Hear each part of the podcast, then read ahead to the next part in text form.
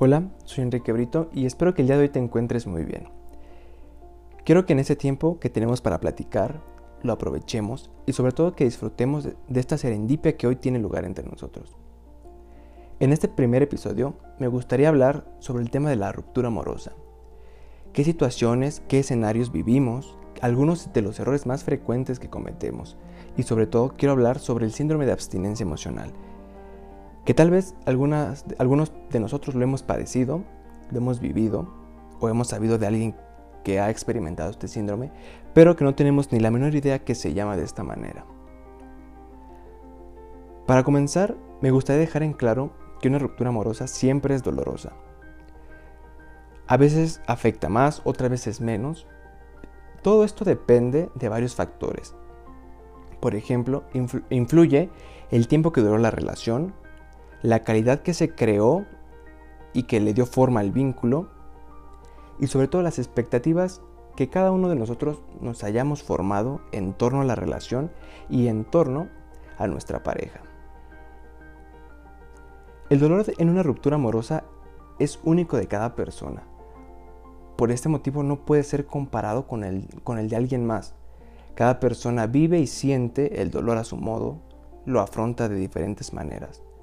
Si tú conociste a alguien recientemente que, que vivió una ruptura amorosa y viste que lo superó de una manera rápida, no creas, no te hagas ilusiones de que cuando tú sufras algo así vas a, a vivirlo de la misma manera, lo vas a superar con la misma rapidez. Incluso puede ser más rápido o puedes tardar más. Te repito, el dolor es una es una cualidad o característica de cada persona. Algunos de los errores que más cometemos, y me incluyo, o sea, algunos de estos errores son los siguientes. El primer error es pensar que no te va a doler una ruptura amorosa. A veces nos sentimos tan fuerte que llegamos a creer que estamos por encima del dolor de una ruptura. Y sí, es posible que ni siquiera derramemos una lágrima.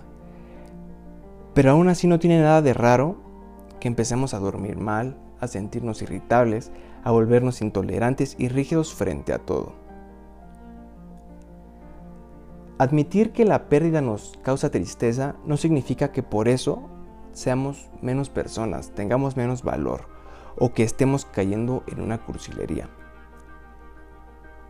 Hay que quitarnos esos pensamientos que, que nos alejan de nuestro sentir, de nuestro interior, que que son estigmas, que son estereotipos, que no puedes sentir tristeza, que no puedes ser cursi. Solamente te hacen ser duro, te hacen ser poner como una barrera ante las demás personas, ante tus sentimientos, no te dejan experimentarlos. En cuanto más pospongas el duelo, más afectadas se van a ver tus emociones. Es por eso que entre más rápido lo afrontes, más rápido vas a salir el hecho de que tus emociones se vean afectadas por posponer el duelo puede que traiga como una consecuencia que afecta a tu presente y a tu futuro. Si tú tienes metas, objetivos, planes a corto plazo y dejas que estos sentimientos se enfrasquen, los guardes dentro de ti, no los dejes salir, no los expreses, esos planes pueden ser, verse frustrados, pueden que no se logren o que se atrasen se vayan atrasando un mes, dos meses, un año. Entonces es mejor siempre tomar el proceso de duelo lo más pronto posible, dejar que fluyan las emociones. El segundo error que todos cometemos, o la mayoría ha cometido, es idealizar el pasado. ¿Y a qué me refiero con idealizar el pasado? Es muy frecuente que después de una ruptura amorosa empecemos a atribuirle cualidades, por llamarlos de alguna manera, casi sobrenaturales, extraordinarias, a nuestra expareja. Especialmente lo hacemos si esta fue quien nos terminó. Olvidamos los defectos que tenía, los malos ratos que pasamos, y con esto da inicio a un proceso de idealización sin límite, que después se va a volver un espejismo, un antifaz que no nos va a dejar ver todos hemos escuchado, incluso hemos dicho la siguiente frase. Es que no hay nadie como Él en el mundo. Esto es una prueba de que caemos en un gran error, que nos cerramos tanto a nuestra expareja que nos cuesta trabajo dejar ir. Por eso, siempre hay que sentarnos con la cabeza fría, analizar todo lo que pasó, todo lo que vivimos y ser objetivos, ver hacia el futuro, hacia lo que viene. Me gustaría mencionar una frase que es de mi autoría y que dice lo siguiente. Nadie elige enamorarse, es una coincidencia. Y el desamor no es una coincidencia, sino algo que se elige. Y te preguntarás por qué mencioné esta frase. Pues bien, como pudiste dar cuenta, en la frase dice que el desamor es algo que se elige. Por, esto las rupturas no surgen de la noche a la mañana, no se dan mágicamente, sino que son el resultado de factores muy precisos, que aunque de un inicio no nos, no nos sea fácil identificarlos, están ahí. Es un resultado, la ruptura, de procesos que vienen de, de tiempo atrás.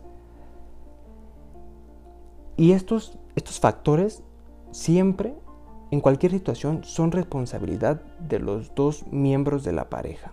Porque a veces pasa que, que le echamos la culpa a nuestra expareja o incluso nos atribuimos la culpa a nosotros. Es que si yo hubiera hecho cierta cosa, si yo hubiera dejado de hacer otro o cosas así, pues ha pasado. Entonces, siempre estos factores son responsabilidad de los dos.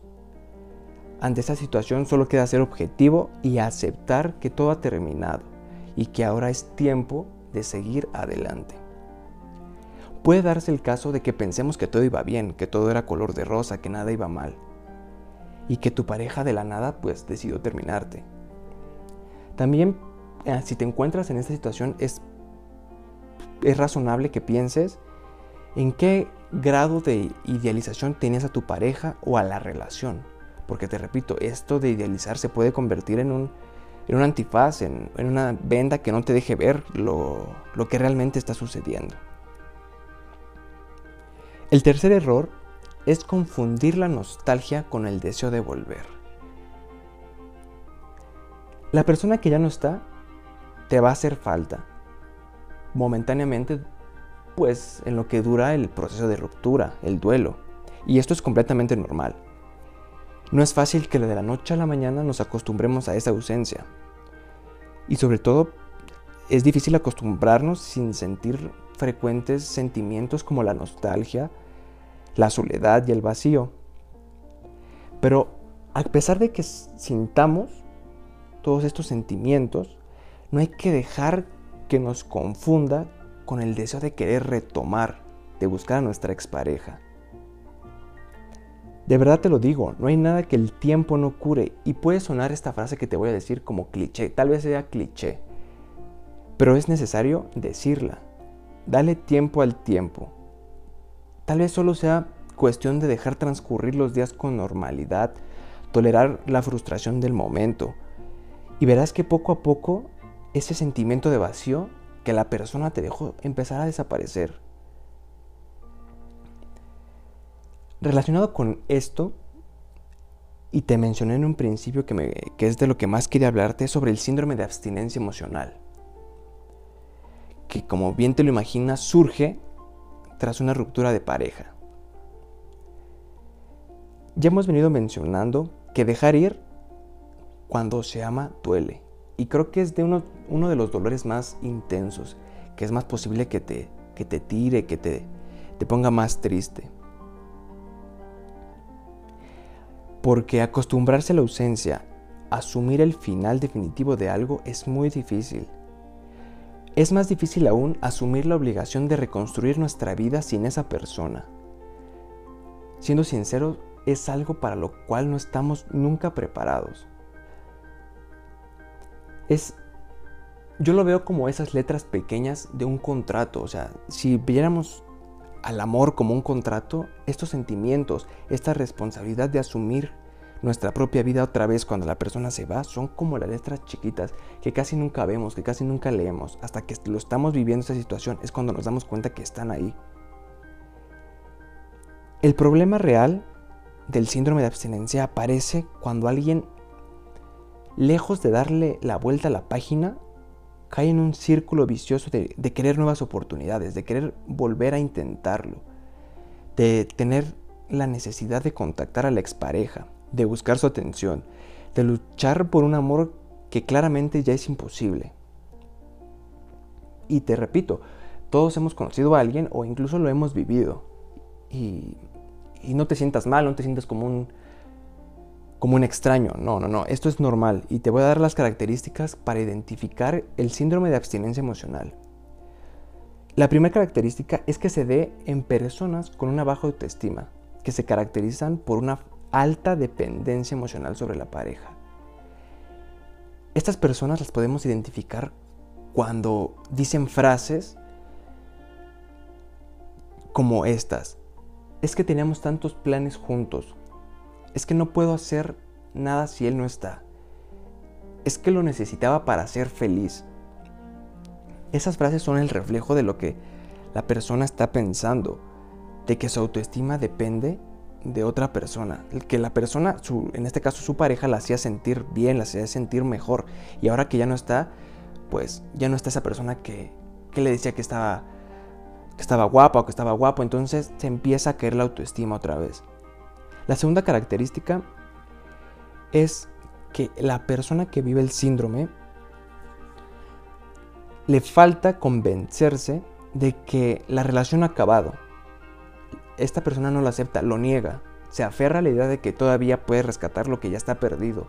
Lo que se acabó, dice, todavía puedo salvarlo si cambio esto, si hago esto, si dejo de hacer lo otro es una... se vuelven unas personas necias, por así decirlo. La tercera característica es el comportamiento ansioso y obsesivo, como te dije, se vuelven necios, se obsesionan.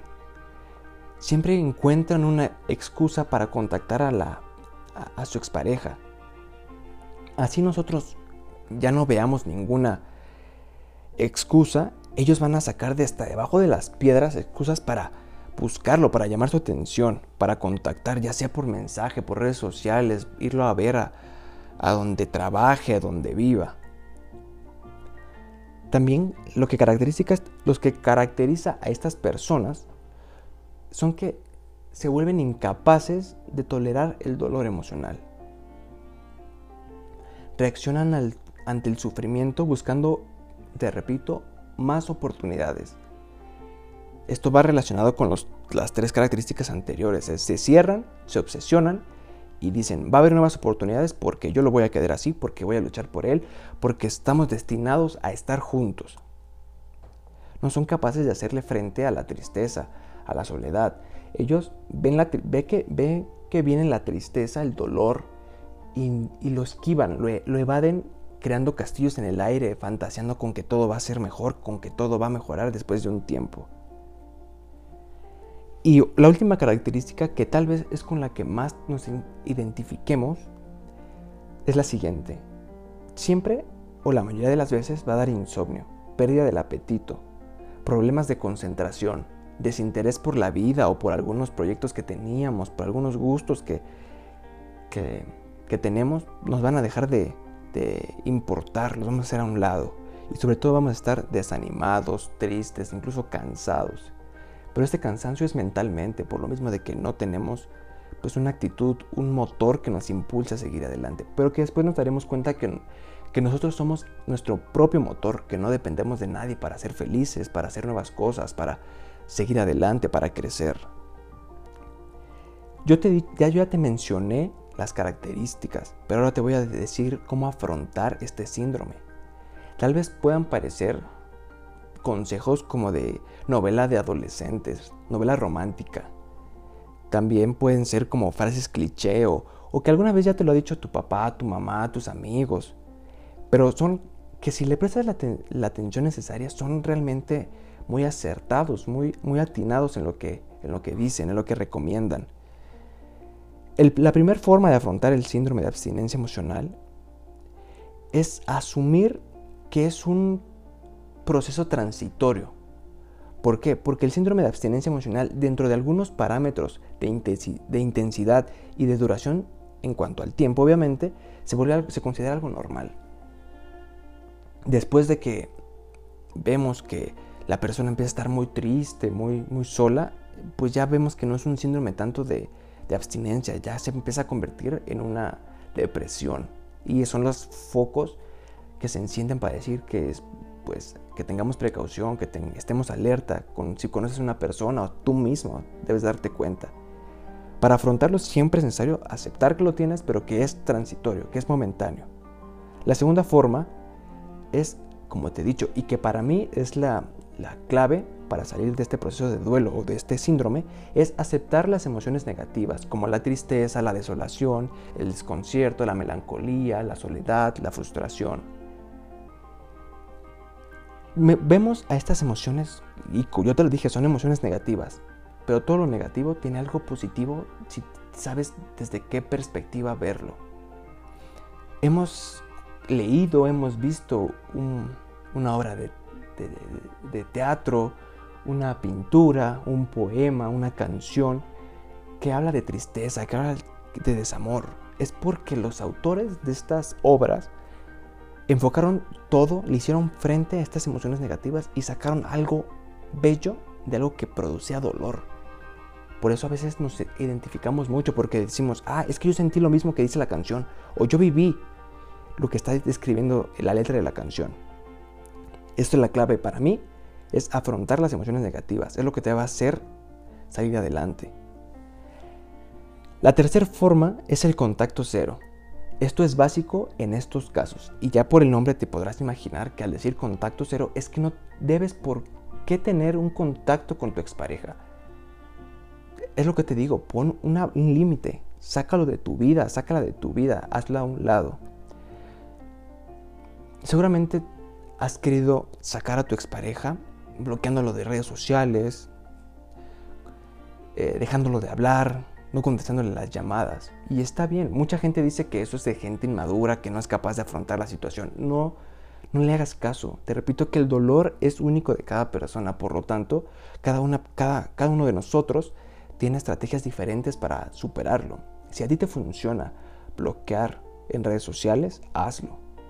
Primero estás tú, primero estás tu, tu salud mental, no dejes que las opiniones de otras personas que no viven y sienten tu dolor como tú, dejen que influyan en ti. Tú vas a superar tu dolor, tú sientes tu dolor, tú vives tu dolor y tú sabes qué estrategia seguir para dosificarlo, para ir bajando estos niveles de dolor. La última forma de afrontar el síndrome de abstinencia emocional es hacer cambios en nuestra vida que nos causen un sentimiento de gratificante. Podemos empezar con cosas sencillas o, a empezar a, hacer cosas que no habíamos intentado o que estábamos intentando y que dejamos de hacer. ¿A qué me refiero? Puedes retomar si estabas escribiendo, vuelve a escribir, vuelve a leer ese libro que no terminaste o aprende cosas nuevas, a tocar un instrumento, a pintar, a dibujar, a cantar. Conoce nuevas personas. Pero encárgate que si conoces a nuevas personas, esas personas te ayuden a crecer, a salir adelante, que estén dispuestas a escucharte, que sepas que son personitas que te van a apoyar en serio en, este momento. Este típico consejo de viaja, claro, si te sirve y tienes la oportunidad de viajar, viaja, conoce nuevos lugares, conoce nueva gente, nuevos gustos, nuevas aficiones que tú tienes. En este proceso de duelo te va a servir para dejar a un lado esa persona que te tomaste el tiempo de conocer, que te enamoró, que amabas. Eso lo vas a dejar a un lado.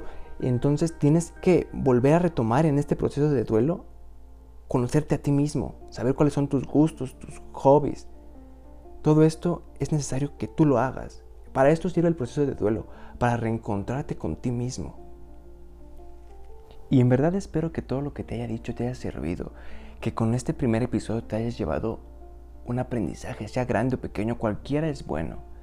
Pero sobre todo quería hacerte sentir, el objetivo de este primer episodio fue que tú te sintieras, en caso de que estés viviendo, que tú te sientas que estás apoyado, que no eres la única persona que vive esto, que no te sientas extraño. Y si lo viviste, para hacerte saber igual lo mismo. Te aseguro que al término del proceso de duelo podrás ser una persona mejor, aprenderás muchas cosas de ti, saldrás siendo alguien nuevo, una persona mucho más madura, capaz de afrontar diversas situaciones que te causen dolor, que te causen tristeza. Eso es lo único seguro que tienes desde que inicia el, el, proceso de duelo hasta que termina. Que vas a ser mejor, vas a ser una persona que creció durante este proceso. En verdad espero que este primer capítulo te haya gustado, lo hayas aprovechado, lo hayas disfrutado al igual que yo.